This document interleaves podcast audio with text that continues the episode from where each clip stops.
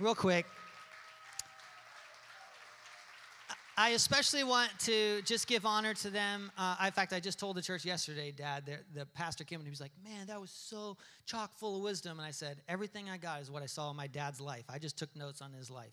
So this is this is a pastor that was the was the pastor here for 26 years, and he still helps us with counseling and marriage things and all kinds of things. And so, if you've ever heard, hey, and he, and he put, has this great radio voice, okay? So, uh, how many knows what I'm talking about? Yeah, see, everybody just nodded. Like, if you get a call and you feel like it's a guy from a podcast, hello, this is Mark Beal.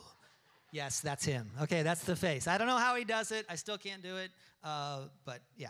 Anyway, that's him, and he and my mom love you guys and are here to help care for you. So, Number one, I want you to hear this. We got th- three main points. Imagine that. I'm a good preacher. Here we go. Number one, we have been given authority. We have been given all authority, Jesus says. So our authority comes from the backing of the one who has the authority. It's no different than my friend. Actually, we have two friends in here who are who are policemen, maybe even more. When they show up with that badge, they're backing the authority of the one who sent them, of the one who commissioned them right? And the Bible tells us that our authority comes from Jesus himself. Open up your Bibles to Luke chapter 10. And I hope you guys are taking notes fast because I'm preaching a 40 minute sermon in 20 minutes. So here we go. Luke 10. Luke 10, 19. I have given you authority over all the power of the enemy. You can walk among snakes and scorpions and crush them, and nothing will injure you. Right? Now we know some people put that verse to the text, to the test, but we won't talk about that we have been given all authority. Everybody say this with me all authority. All authority. One more time all authority. This authority was given to us for three reasons, right? To advance the kingdom and the purposes of God. In fact, one of our core values here is that we're advancing the kingdom of God. We do that through church planting primarily, but many ways. But we advance. We don't believe that Jesus' church is on defense, going, oh, I don't know what to do. No, no, no. The church of Jesus advances. That's a good spot for an amen. The church of Jesus advances. Amen? So, a lot of times people don't know God's power to heal. A lot of times people don't know God's power to bring reconciliation to a broken relationship. This is why you are there. This is why you are in that break room. When your coworker says, "Hey, I just, man, I just, I, I, see, I see you're down. What's going on? I can't get along with my mom, and she's just at this new season in life, and now with the, I can't get along with my dad, and now, and so now, just instead of just saying, "Oh, that's terrible," why don't you let God step into that moment, right, and say, "Hey, do you know what? I serve a God who, who mends relationships all the time. Can I pray with you about that? Guys, I have heard testimony after testimony of now that person comes back and says, I can't believe that prayer worked. By the way, that's how they say it. A lot of times when someone's not believing, they're like, it worked, right? Like I literally just had someone tell me this last week. It worked. I had a guy at AT&T. He was healed of his back pain. He was absolutely bent over uh, much more pain than I have right now. He literally couldn't move. And he shouted, It worked like 20 times because he couldn't believe it. But God's power still works. Right? Now, I can't explain to you why everyone is not healed every moment that you pray, but it doesn't stop me from praying. I'm going to focus on the one who heals. Here or there, he is good. Here or there, when we are healed, he is good. So heal the sick. We're called to be healed and to deliver that healing. Luke chapter 10 says that they marveled that even the evil spirits listened to them. Mark 16 says it like this The signs will follow them that believe. So, how many of you believe? Right? About 80% of you, about 85. Right? If you're in that 15%, I'm going to give you an opportunity here in a few minutes how many believe that Jesus died and rose from the dead? So I was thinking about this, you know, when I believe I have access to something, come on, right? Like if I knew, if somebody said, hey, if Josh, our missionary Josh, let's say Josh said, hey, I want you to know, uh, man, God just really blessed me, and I had this really wealthy uncle, and he gave, this is off the cuff, so bear with me. I had this really wealthy uncle, and he, he, he gave me this ginormous inheritance, and I didn't know he was getting attacked. I didn't know he was an inventor. And anyway, there's $100,000 in a bank account, and this is the account. And I'm like, Josh, we go way back. I can trust you. If I believe that money is there for me, like you said, what would I do? I would go, I'd say, What's the account number? What's my PIN? I'd walk into the building, wouldn't I? Right? If I believed it. Actions always follow belief. Always. And so I, be- I really believe Jesus can heal people, so I pray for people to be healed. Come on, right? I really believe that Jesus can forgive sins. And so when I see someone who's being honest about their, their brokenness or what's going on in their life or regret, I can say, hey, I've been in that same spot where I have regret for my bad decisions. Can I tell you something? Jesus can forgive you and make you a completely new person. You see that? You step into that moment and you offer what Jesus says you have. You can win against the sin and addiction in your own life, against selfishness. Listen, I was reading um, Bono's memoir, and how many guys have heard of the band U2? Oh, yeah. Right? Great, great band. Um, I, I, stole all my guitar riffs from The Edge. I just don't wear the beanie, but anyway. Um, you know, he said this when he started out his band. And he, if you don't know, he is the most philanthropic musician of all time. Like, if you don't realize that, it, to put it in perspective, he's given double the amount of food and AIDS funding than the entire assemblies of God in the world. Okay, so that, that gives you a perspective now. When I read that, I was like, are you serious? So, because he's, he's so empathetic and compassionate, people just rally behind him. He meets with these world leaders. Well, here's what happened at a recent world leader meeting. In his 20s, he said this in his journal. He said, I can change the world. I can change. No, he said this, I'm sorry. He said, I can't change the world, but I can change the world inside of me. So he was talking about his own ability to make a good attitude, to have a good attitude.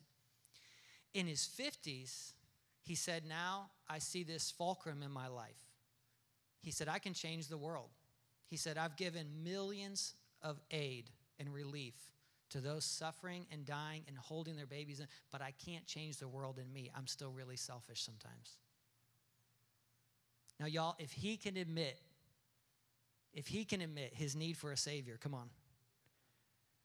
He, what he's finding in, he said, in his late 50s, is that he still has a propensity to be do the selfish thing and do the wrong thing. That's called sin, and Jesus forgives us of that. When God so loved the world, he sent his son right? To die in our place so that all who would believe on him would be forgiven.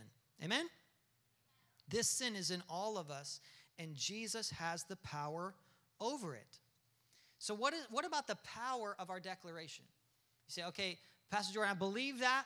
Well, what if you started to talk about it? What if you started to declare you know, like Pastor Dave taught in, a, in, an excellent message. If you missed that message, you need to go on YouTube and watch that message about our identity and our skin and the power of looking in the mirror and not seeing some sort of mistake, not seeing some sort of, no. God made you a masterpiece. Okay? Look at the person next to you. If it's your spouse, this won't be awkward. If it's a random guy named Frank, apologize. Look him in the eyes and say, You're a masterpiece. Some are like, I've never met you before. This is getting awkward. You don't have to stare at them, you don't have to keep staring. You can go full Jesse. So, my sister Jesse's not here, so I'm going to make fun of her. So, make sure y'all don't send her the podcast. Just go full Jesse on him. Do you know, do you know what that means? Dude, it's, it's a close talker. Let me tell you about Jesus. Let me tell you right now. You know what I'm talking about? And Jesse has an idea. It's like, hey, I've got an idea. I'm like, you had garlic this morning. I appreciate your passion. Nobody send her this podcast. Everybody promise me you're not going to send her this? I agree, Pastor Jordan. All right. The power of declaration. The power of declaration. A declarative statement, it's used to, to provide information, to declare the actual truth about something. And there's this powerful verse that we're given in Romans that, talk, that talks about us being hidden in Christ, that we are also adopted okay, that you are literally given a new name. Now, I know I've preached on adoption uh, quite a few times, but I just want to reference it again because, listen, if we're talking about identity, this is the core of who you are. The core. This is why, how many of y'all were here about six months ago when I put up that infographic when we said, we go into new seasons with new assignments, new jobs, but that is not our identity. Our identity is a child of God. And when we grasp that, everything changes. We start to understand the life that God wanted us to understand and live out, and understanding that your father, that you have access to this father. Hebrews says it this way you've been given a new and living way. Everybody say this with me new and living way. You've been giving a new and living way. God, your Father, man, I just want to drive this point home. I really feel He wants us to just linger here for a minute. Listen, God, your Father, has everything you need. The church leadership team I was talking to yesterday, I felt prompted to, to say this Your Father isn't broke. Somebody turn to your neighbor and say, Well, you didn't, you, you didn't grow up in my house. No, I'm talking about your heavenly father. If you missed the metaphor. Okay, so turn to your neighbor, say, Your heavenly father isn't broke. Some of y'all are just still too religious. You're like, No, I just, you know, I'm supposed to suffer all the days of my life because suffering makes me holy. Yes, suffering does push a lot of garbage out. But I also want to tell you what Jesus said he said, If you ask for such and such thing, the Father's joy and pleasure is to give it to you. You ask for bread, He's not going to give you a snake. And a lot of times, God wants to be our Father that blesses us, that takes care of us. It's no different than Lucas this weekend going, Can I have a pumpkin? And I said, It is my joy and pleasure to give you a pumpkin. He ran off and tripped and hit, hit him in the face. But it was a great moment before he, he got hurt. It was a great moment where me and him had bro time. All right. Your Father. Many of us for, have forgotten what Jesus died for access to the Father. Come on, say this with me access to the Father. The Father has all that you need. Freedom belongs to you, healing belongs to you. You're a child of God. And so the enemy, Satan, we said this three weeks ago, but I want to reiterate it. He's going to deceive you and, and try to tell you that you're not. He's going to try to tell you that you really don't belong in the church and that, hey, you, you know, you really shouldn't even raise your arms this morning because of your bad attitude you had last week or whatever, right? Hey, you shouldn't even be in here because what you did in 1995. That in those moments, that's condemnation. You say, no, I'm a child of God even if you say it out loud. That's why we put these uh, declarative statements on the back tables, right? And you can grab one on your way out if there's still any left. The atmosphere prayer, declaring who you are. So Christians often are playing defense, but you need to start playing offense. Start playing offense. I shared this story about three years ago, and I feel prompted to share it again. That I was in the break room in Chicago, and I was there working. Um, driving a, a, a, tow motor. Is that what you call them? Yeah, tow motor. And just, you know, moving carpet and flooring around and stuff like that for a year. And this one guy, I mean, just the, the buffest guy I've ever seen. All the kids, all the kids stand up. All the kids stand up. I need you to interact with me real quick. I need you to give me your best buff man stance.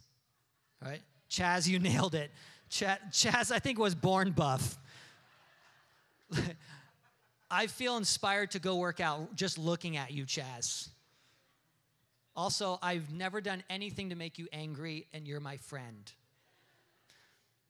He literally walked like this because he was so buff. I'm not kidding. I mean, it was something right out of a movie. And he's like, hey, priest. He always called me priest. I'm like, I'm not Catholic. It didn't matter how many times I told him.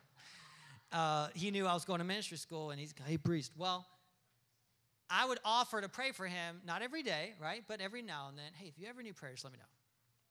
Well, one day he comes in, and you all have a break room, and, he, and everybody leaves. And he waits, and I didn't notice he was the last person out, but at the last minute, he goes, Hey, can I talk to you? And he comes over and he prays with me, or he, he says, Hey, I actually need you to pray with me. And this big guy, I mean, he could probably bench 300 pounds, guys. He starts crying. He says, My marriage is a wreck, and I can just tell that you're real. Can you pray for me? And God healed his marriage, guys. God healed his marriage. Now, can I tell you what I was tempted to do? This story is, it works so well. I want you to hear this. I was tempted to just eat on my own. And Pastor Josh, we can all find verses for that, can't we? What fellowship does light have with darkness? See, a lot of times we use scripture to find logic to, to disobey and to not be comfortable, to, to be comfortable, to, to, to not shine in, in the darkness. But in that moment, there was multiple times I didn't want to be in there. I didn't want to hear the stories that we're telling, but God kept telling me, you're here for a reason. You're here for these guys. This is your church right now. Amen? In those moments, you are called to be a light. Turning your Bibles to Matthew chapter 10. We've been given all authority, right? Jump to verse 5. Matthew 10, verse 5. He sent these 12 out. Jesus sent them out, instructing them. Go to the lost sheep of the house of Israel. Proclaim as you go, saying, The kingdom of heaven is at hand. Heal the sick, raise the dead, cleanse lepers, cast out demons. You've received without paying, give without pay. Now hold on a minute. Now hold on a minute. If he gave an instruction, go heal the sick, would God play a trick on you? Would God say, go heal the sick if he didn't think you were going to heal the sick? But this, this, this is a struggle for us, isn't it? How many guys have ever been a little bit nervous about praying for somebody who is sick? Absolutely. What do we all, what, what is the thought that crosses all of our mind? What if it doesn't work? Come on. I appreciate that honest laugh. I won't point you out. Row five, her name's beginning with Amy. But listen, we all have that nervousness, right? Like, God, I know you want me to pray for this person, but I, what if it doesn't work? Have there been times that I've prayed for someone where they weren't healed? Absolutely. Has there been times I've prayed for someone and they were healed? Absolutely.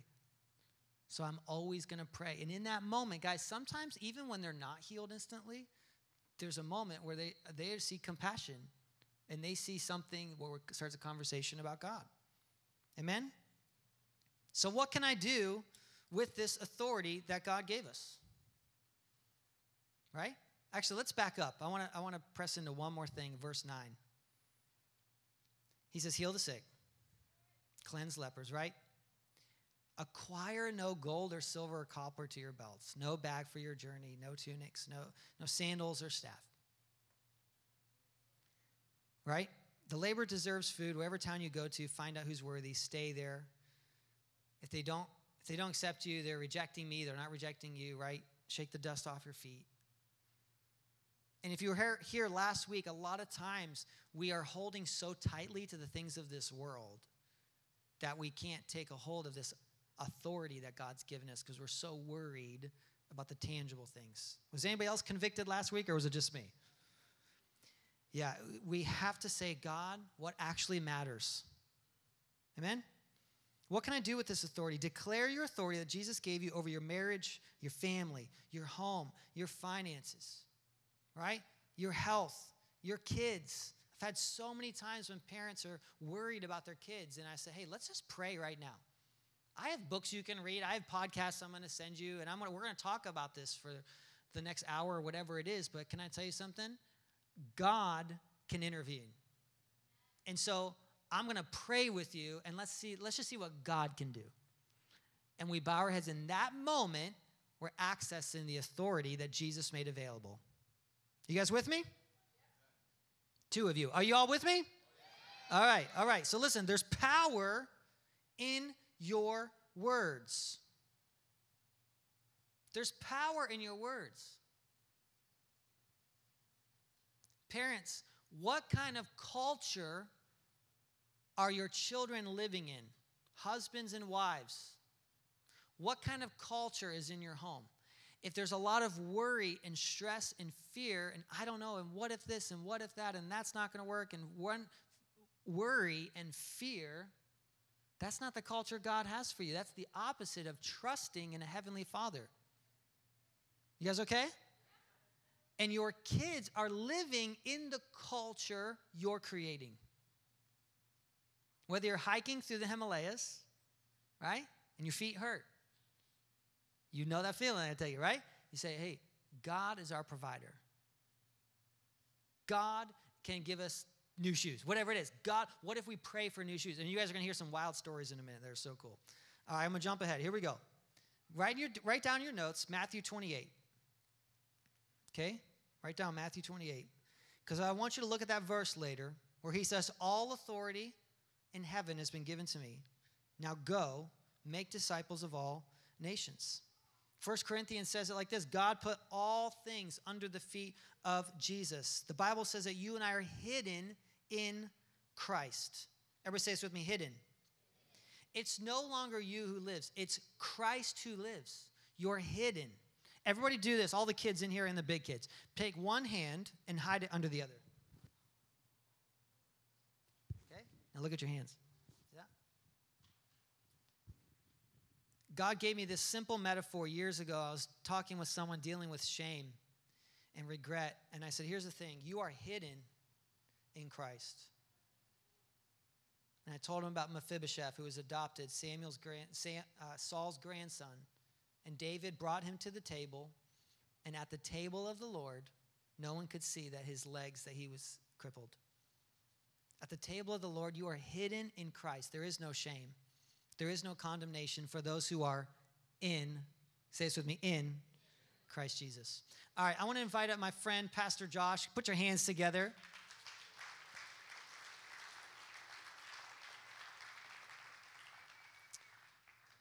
And we are going to, well, it's like sometimes we have like a missionary window. I said, hey, can I do an interview style with you? As we are talking about a month ago, I said, I want to do more of those. Pastor Dave has done it, and I stole his idea. That's just what I do, you know. And I was like, that's that guy. That was smart. Let me try that. So put your hands together one more time for Pastor Josh Jacks. So this is your awesome, beautiful family. Tell us their names. So if I could have my wife Tanya, and my oldest son, he's in the front row. And then Asa, if you could stand up, that's our middle son, he's 10. And then Judah is in the back, back. Very cool. Judah, love those names, man. They all end in uh. Uh. Yeah. What happens when you name all your kids with the same letter, like E? You should hear us yell things. Does any parents yell they're all the wrong names? Yeah, you go through all the names. Ellie, Eva, Mine Eden, uh, even the first, same first letter. So, how did you get started in missions? We'll talk about where you are now. We'll talk about where you were, but how did you first get called? Because I want the kids to hear this. In fact, again, if you are under 12 years old, raise your hand nice and high. If you're under 12, raise your hand. All right? I really want you guys to hear this because you can be called to ministry at a really young age. Yeah. I was actually 14 years old when I knew I wanted to go serve God with my life. So tell us about how did you feel called to missions in the first place? Yeah, so I didn't ever think I was going to be a missionary. Um, my wife and I, we were serving in ministry. We loved missions. We supported missionaries. We did all of that stuff. But I thought you had to be like a missionary in order to be a missionary. right? I thought you had you to, to have, be born a missionary. Yeah, you had to have this like special gift set or special skill set or special calling. And so we didn't ever think that was for us until it was. And so we were on a short term trip um, up into the uh, mountains of northern Laos. And if you don't know about Laos, it's a very uh, remote country. There's a lot of mountains, village tribes. We've got some pictures. You can kind of see where we were at. And I, we were on this, this short term missions trip with some friends of ours. And as we're driving through these mountains, my friend looks at me and he says, Josh, there's a village over there that's never heard the gospel, probably never will. Josh, over here, there's a village over here that's never heard the gospel, probably never will. Just village after village after village. And I loved what you said. Jesus died so that we could have access yes. to the Father. So Jesus had already died, but these people had never heard. So even though it, access is freely given, yeah. they're not able to receive it because they haven't heard the yes. good news. And so this uh, was something that was kind of troubling me. And after a few days of, th- of looking over these mountains, I'm praying and I'm asking the Lord, I'm saying, God, how is this possible, right? That for thousands of years, these villages, these people have lived and died, lived and died, lived and died. Hard lives, afraid of spirits, working themselves to the bone in some of the poorest and most remote places on earth. And then you have me over here who got to grow up in what I feel like is one of the most blessed nations in the history You're of also in like a healthy church too, you told me, right? Like yes. youth I'm, group was awesome, I mean, everything. I mean, yeah. we yeah. the Lord had given us so much. I mean, I had an opportunity to hear the gospel, went to ministry school. Um, you know, I said, God, I've prayed the prayers, I've heard the sermons, I've sung the songs, I've read the books, I've listened to the podcast. You know, I've been in these powerful times of worship, great, you know, people mentoring me, discipling me. Said, God, what is my role in all of this? Pause right there. Yeah. I want you guys to hear that question. What is my role in all of this? You guys hear that? How many of you guys have been in this church more than five years? Raise your hand, right? Let me ask this. How many of y'all have been in the kingdom of God more than five years?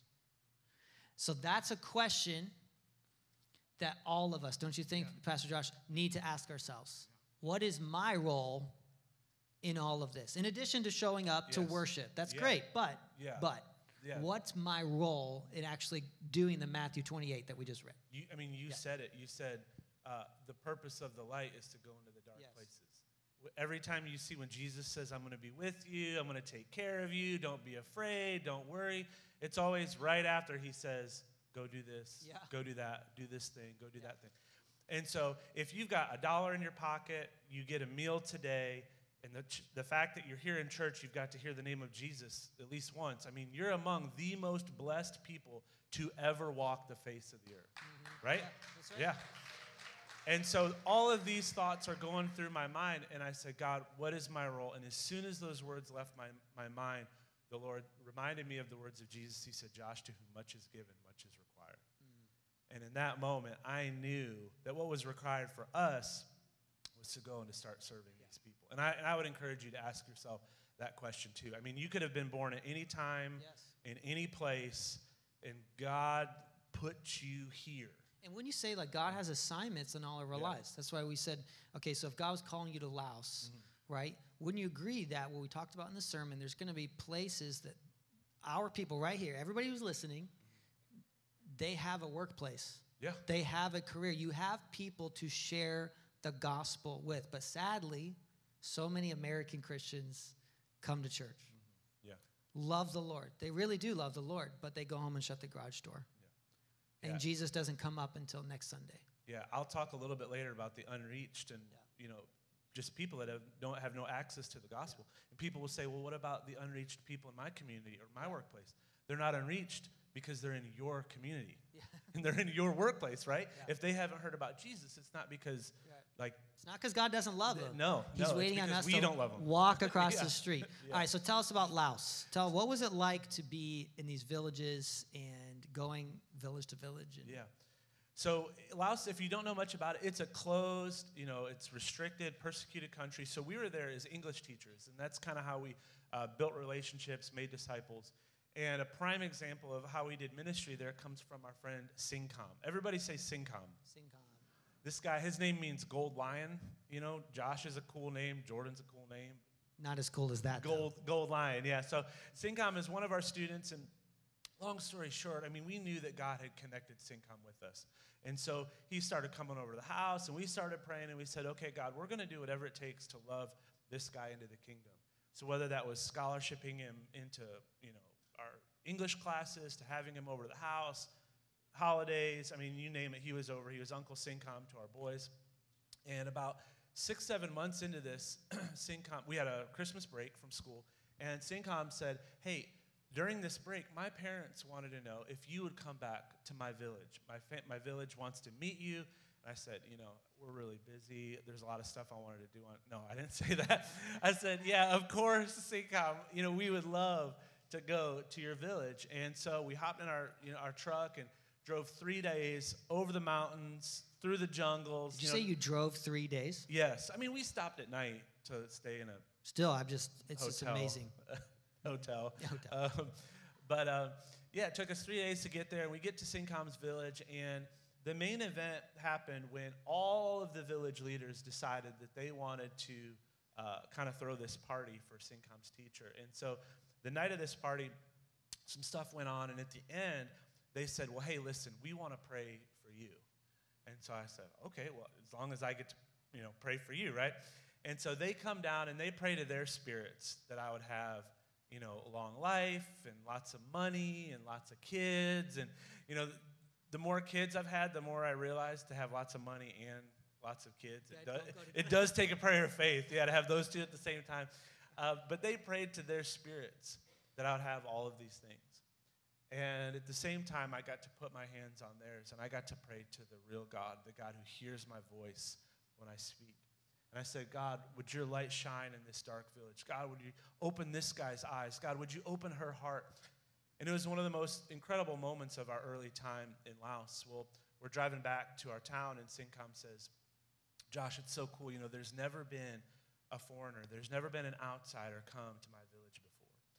And I said, wow, you know, Syncom, that's cool. Being the first anything, you know, is cool. Um, but as I started to think about it, I began to realize that in 2,000 years, this was the very first time that Jesus had ever been invited to walk into Syncom's village.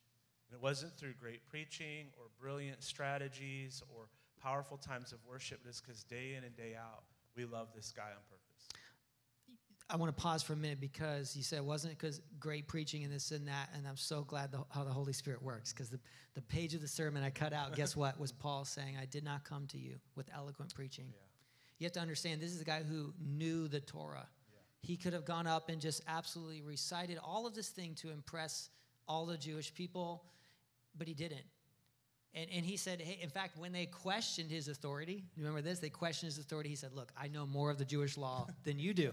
Said, but that's not the point. You're missing the point. I come to you in the simplicity of the gospel, Jesus' death and resurrection.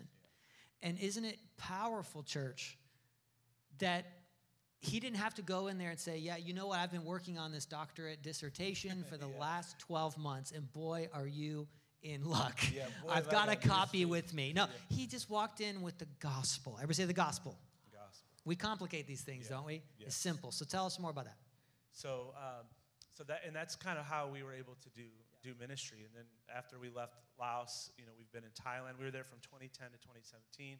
Now we're in Thailand. We're working with a lot of pastors, outreaches, children's homes, um, projects and ministries throughout the Buddhist world. But our, as a family, I mean, this is how we reach people. Is through these kind of relationships, and it's people like Gone and Gigs. I'll share quick story about her. People like Suk and Syncom. All of these people, they're hearing the gospel for the very first time, and it's not in a church service. It's because day in and day out, we're getting, we're spending time. We're like you kind of, kind of alluded to, just about being inconvenienced. You know, these things that we don't necessarily want to do. Like this is where that old adage of they don't care what you know until they know that you care. Yes. You know, I mean, they, your, your friends don't care about your church, guys, right? They care about you. Maybe someday they'll. The goal is to get them to care about your church and to come, but at the beginning, like they care about how you treat them and how you spend your friendship. Yeah, your whether you really love them. Um, a lot, you know, I'll, I come back to this a lot, is having a meal with them. I, I personally believe something spiritual happens when we have a meal. Yeah. Uh, I think that's why Jesus was always like, "Hey, you got dinner?" Or he, you know, they come to visit him, and he's like, "I've made you some fish." I mean, all the time, he's having a meal because a meal says friendship. Yeah. A meal says I care about you. Um, tell me about a time when we were when we were talking, connecting last month. You had some wild stories about how God gave you wisdom. Sometimes what we would call in Pentecost a word of knowledge, right? That's what First Corinthians calls it. This prophetic gift of just what do I do? What do I say? Tell us a couple stories when you simply you you accessed that power of prayer to say, God, give me wisdom because I don't know what to do right now. Yeah, that's good. Uh, you know, we always pray, God, put us in the right place at the right time and give us wisdom. Like that's that's like a key to. You know, I may not be the best missionary there ever was, but I feel like God has given us favor. When we go places, just stuff kind of happens. The, that night at Syncom's village, one thing you have to understand: the, these villages in northern Laos during the Vietnam War, uh, a lot of these places were were bombed um, in Laos, and so even though a lot of these villages didn't have much to do with it, like they were still kind of part of the war because they were getting these bombs. So when we were there, you know, you're walking into these villages with these guys that were there. And when they see foreigners, they see these are the people that we were minding our own business and they drop the bombs on our heads and all this kind of stuff. You don't have the best welcome in They equate you with the Americans Yes, who so attacked even their grandparents. Yes, Yeah. even Christian like Christianity, if people places have heard about that and that in countries like that, it's like, oh, well, this is the American Yeah. religion and this happened to us and, and those types of things. So I walk into this village thinking it's oh it's great we're going to meet Syncom's family and all of these guys all of these this older generation nobody would smile at me and at that night I mean you had the village chief police chief witch doctor I mean if you're a VIP there you name it. And so the whole time I mean this is like a, couple hours before the first story. I'm sitting in this room and I'm just thinking oh God what am I going to say? Lord help me you know? Um, I don't know what to say to these these guys you know and how do I smile and, and kind of lighten the mood. And so Syncom gets up and he says, the, uh, it was either the chief or the police chief, I don't remember which one it was, but said, they want you to address this group of people. And so I said, oh man, I said, okay, God, if I ever needed some wisdom, it's right now. And so you told me some of them were giving you the stink eye. Oh too. yeah, they're giving me the stink eye. They're like, "What is this guy doing here?" You know, I felt so uncomfortable. And so uh, Syncom says, you know, my brother's going to translate, because this wasn't even in the Lao language, it was in the Khmu language. And so his brother translates, and I said, okay, God, just tell me what to say. So I stand up and I said, Syncom is one of my favorite students. He's one of the best students I've ever had. He's always the number one or two guy on every test, you know, every exam. I said, he loves my kids. He's a good friend. He takes care of us. I said he, uh, he honors people. I said he always he puts people first. He's a, he's a servant. You know, I just blessed Syncom. I said, this is all true stuff. I wasn't making this stuff up. I mean, Syncom is an amazing young man. And I said, and I know he is who he is because of this village and because of who you are and how you've raised him. And man, it was like instantly it, something broke in the room and everybody lightened up smiled. We've been back to that village many many times. And that opened the door for the gospel. that opened the door and we mm-hmm. you know the village chief he's asking hey how's josh doing? You know and these are places where the, the gospel is not welcome. Yeah. And so it was all because i took this a second to say god speak through me and he did it wasn't something you know like you said he's not going to give us a snake i asked and he helped would you say to all the kids in the room that they can hear God's voice? You can hear God's voice. Did you hear that, kids? All the parents, look at your kids if you're if they're with them, and maybe if you're just the crazy uncle sitting next to them, just look at them and say, "You can hear God's voice." You can hear God's voice. Okay.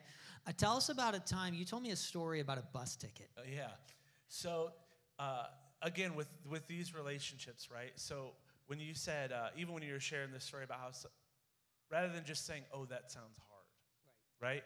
Say that, but also hey, well, let me pray for you. Our friends gone in gigs. These are two young Thai students that um, there's a picture of them at Christmas time with the family. Um, they've been, we've been sharing the gospel, discipling them for the last couple years. They haven't decided to follow Christ, but we always try to take a moment to say, hey, let's pray about that. He needed a job. We prayed. He got it.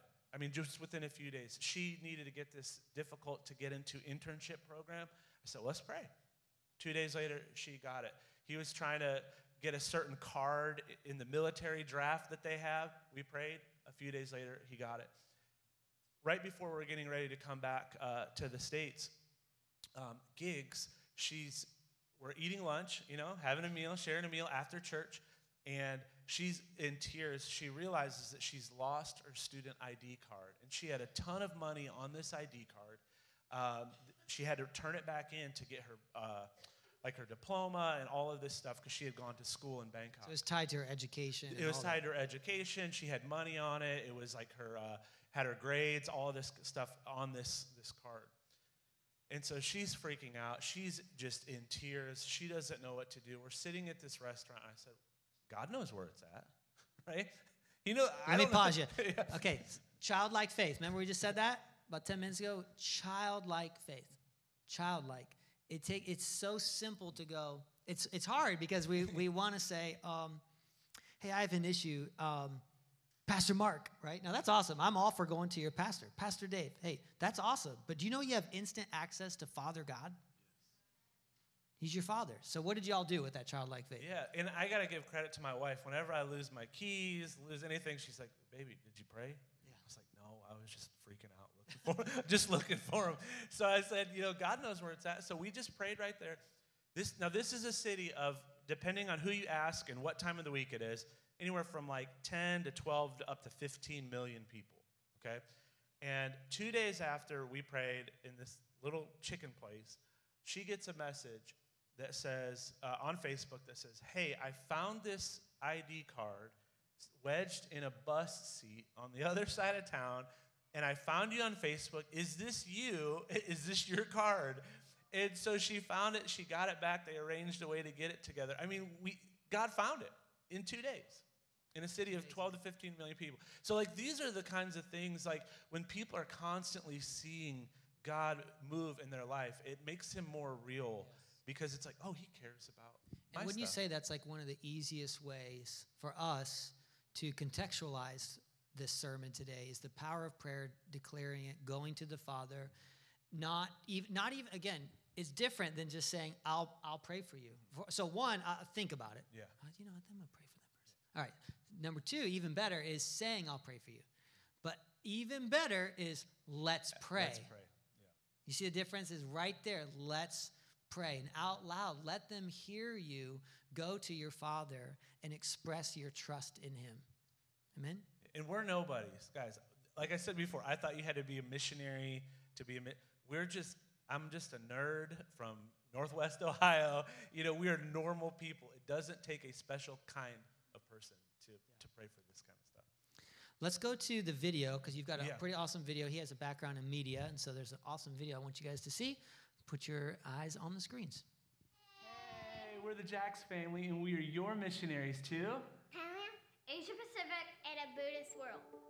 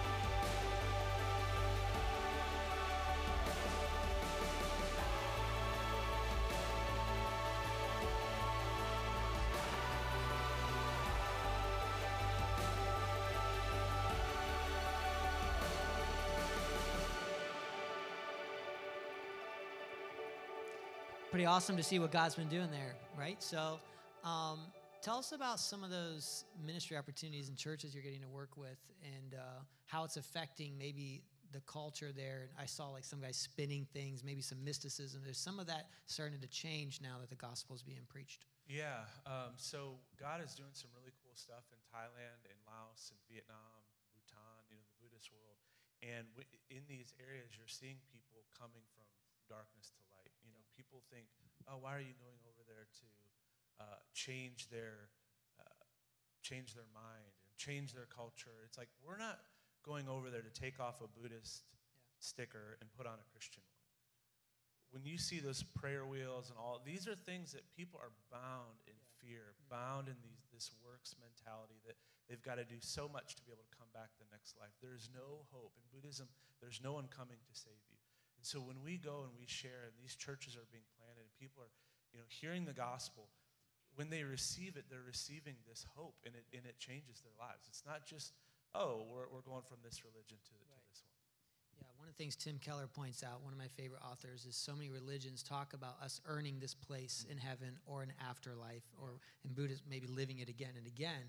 But only in Christianity does does the God figure in it is who we know is God. But in these other religions, it's, not like this, where God comes to man Yeah. and becomes man Yeah. and suffers so that we don't have to. Yeah. And it's an entirely the gospel.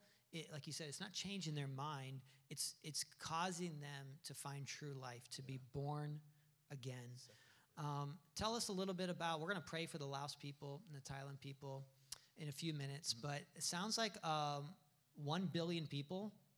That's a lot. Yeah, so we, you know, you can see God's doing some incredible things, but we measure ourselves by the task that's still ahead of us, right? In Thailand, there's 70 million people, less than 1% are followers of Jesus. The five countries that we primarily serve, 240 million people, less than 2%. And in the Buddhist world, there's about a billion people. 85% of those people will never in their entire lives meet a Christian. And so you're talking about hundreds of millions of people that will be born, they'll live, and they'll die. And they'll never once hear the life giving, eternity changing message of the gospel. Um, I recently had an opportunity to go. Do you want to hear Yeah, the Bhutan? yeah, yeah. And this kind of gives you a quick idea. Bhutan, if you've not heard of Bhutan, it's one of the most remote and spiritually dark places we've been. You saw in the video, I won't share too much about that, but you saw in the video the kind of darkness that we see in this part of the world. And I'm inside of one of these temples. Um, I love hanging out in temples. I talk to monks, get to put hands and lay hands on monks and pray. And, and just in this temple in Bhutan, I was inside this ancient fortress in a temple, and I'm praying. I'm saying, God, what do you want me to do in here? This woman walks in and she bows down and she's praying uh, to this idol, and you could see she was desperate for some hope. And the Lord kind of put this spotlight on her. And so I started to pray for her. And as I did, the Lord started to just break my heart for this woman, break my heart like the heart of a father for his kids. And he started to give me scriptures and remind me of scriptures about how deeply he knows and how deeply he loves each one of us. Scriptures like every hair on our head is numbered, like we were uh, fearfully and wonderfully created in our mother's womb. All these kind of scriptures. And as I'm about to kind of be completely broken and kind of lose it, um, I'm starting to tear up. I'm just really broken by this lady. The Lord reminds me of the words of Jesus when he says that not even a sparrow falls to the ground without the Father in heaven knowing about it. And a sparrow may fall, you know, in the forest. We may not hear it, we may not see it, but God sees it. And the, this woman and the people of the Buddhist world, we may not hear those stories. We may not hear about them. The church may not see them. That idol sure doesn't hear their cries for help. But friends, God notices and God sees them mm-hmm. and He knows them and He's waiting for us to reach them. I love what my brother said this morning, talking about worship. He could send angels, you know. He, he, could send, send the angels, but they're here with us in worship. He could send angels to do, go do this, but He has asked us to be the ones that bring access to these people. So tell us about how we can partner with you. We know you've um, been really one of the launch points to change the map. Um, briefly tell us about change the map, and then we're going to talk about how we can partner with Pastor Josh. Which, by the way, uh, I'm very intentional about having missionaries here. I called a missionary. You're, you're going to like this as a missionary. uh, this is about three months ago. I called this guy, and uh, Water Saves is his ministry. And I said, Hey, I want to get you on the schedule. And he goes, Are you serious? I said, Yeah. He goes, This is the first time a pastor has called me. This is right, right? Are you nodding, right? He said, We are always cold, cold calling. He said, what, what would make you just call me? And I said, Well, I try to have a missionary every six to eight weeks. And here's why. How many of you feel incredibly challenged by his faith and, and obedience today? It gives us a worldview that I can't give in a sermon. And so we want to partner with you, missionaries like you who are going all over the world to these remote villages and sometimes a temple, and praying with the person who is losing hope and doesn't know what to do. Um, tell us about Change the Map, and then tell us how we can partner Yeah, with you. Do you want oh, you got to hear this story real quick. Give us the the 30 second version. Yeah, so this is why we need you to pray. We want to partner with God. This is what's going to break down these spiritual walls. There is a woman, uh, her husband uh, was in a mess. I mean, this guy was addicted to drugs. He'd be, uh, he's a fisherman. When these guys go out in the water, they'll be amped up on drugs so that they can work like 24 7. So he'd come home on the weekend, spend all of his money on drugs and alcohol and gambling. His family never saw any of it. It was tearing the family apart. And so the wife, she went all throughout northern Thailand, going to different temples, praying, giving money, hoping that there would be some kind of breakthrough, that her family would be able to be yeah. fixed, you know. Nothing would happen. So finally she says, I'm going to go to the Emerald Buddha in Bangkok, Thailand. This is where you go. It's the holiest site in all of Thailand, holiest relic. So this, in their minds, it's like the best temple. This is, yes, this is this, where you go if you, go. you need a miracle. Yeah. If this doesn't fix it, yeah. sorry, nothing yeah. can. So she saves up her money. She goes, prays, gives her money, puts stuff in the thing, does all the stuff, right? And goes back to northern Thailand. Nothing's changed, nothing's fixed. She's completely hopeless. Her sister had just become a Christian, and she looks at her, her sister, it says, Lek, Lek was the, the woman. She said, Lek, um, I'm a Christian now, and I think Jesus can help us. Come on. I think Jesus can help us. Why don't we pray? Prayed a very simple prayer, basic, nothing fancy, nothing elaborate.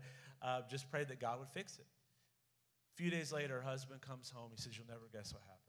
It was in the middle of the week. I woke up out of this drunken, you know, stupor, completely clear minded, completely sober.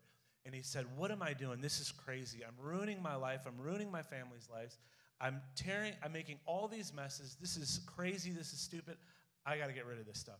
He goes back, mends the relationship with his wife and kids, gets rid of everything. Out of nowhere, repentance. Out of nowhere. Uh, completely, yeah. like, I mean, this guy was drugged the whole time he's out on these boats.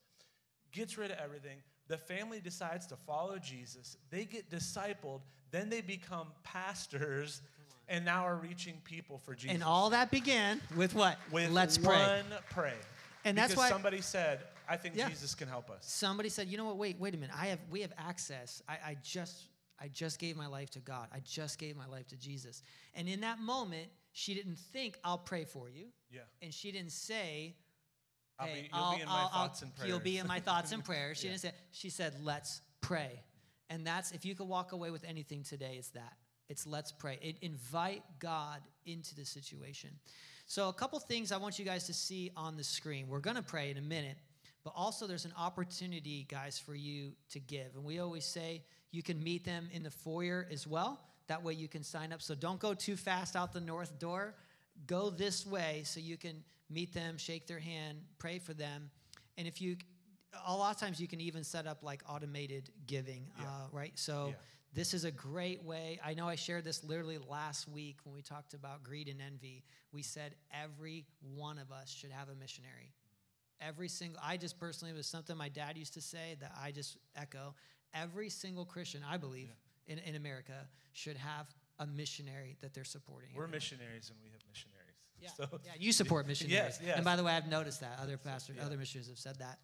Um, the other thing is about teams. And so, real quick, I want you guys to understand you can actually go. Yeah. Tell us real quick about the teams. Yeah, so we do have teams. So, you know, if there's a group from, from here that wants to, to go, let's get it together. We'd love to have you come and pray, come and work and serve, and get to see what God is doing. Yeah. That'd be so cool. Anything else you want to share before we pray? Yeah, so with Change the Map, um, I'd encourage you, you can scan the QR code to get in our family's group. But also, as Pastor Jordan said, please find us. We've made it, our goal is to see 50,000 people praying for the Buddhist world. This is what we're asking is for you to become one of the 50,000. We could share crazy, dark, crazy, light stories about the Buddhist world, about things that have gone on with our family. Like, we need people to pray with our family, and we want people to join in praying for the Buddhist world. And you can do all of that. You can sign up. Um, we've got an app We've got a podcast. We've got weekly prayer moments that come out. They're just two to three moment, two to three minutes a week. It comes right to your podcast. So on your way to work, hey, you prayed, pray with us for the Buddhist world for two minutes. We've made it very easy for you to learn about the Buddhist world and to start praying today. Also, social media, Instagram, Facebook. We've got two to three posts every week that just highlight these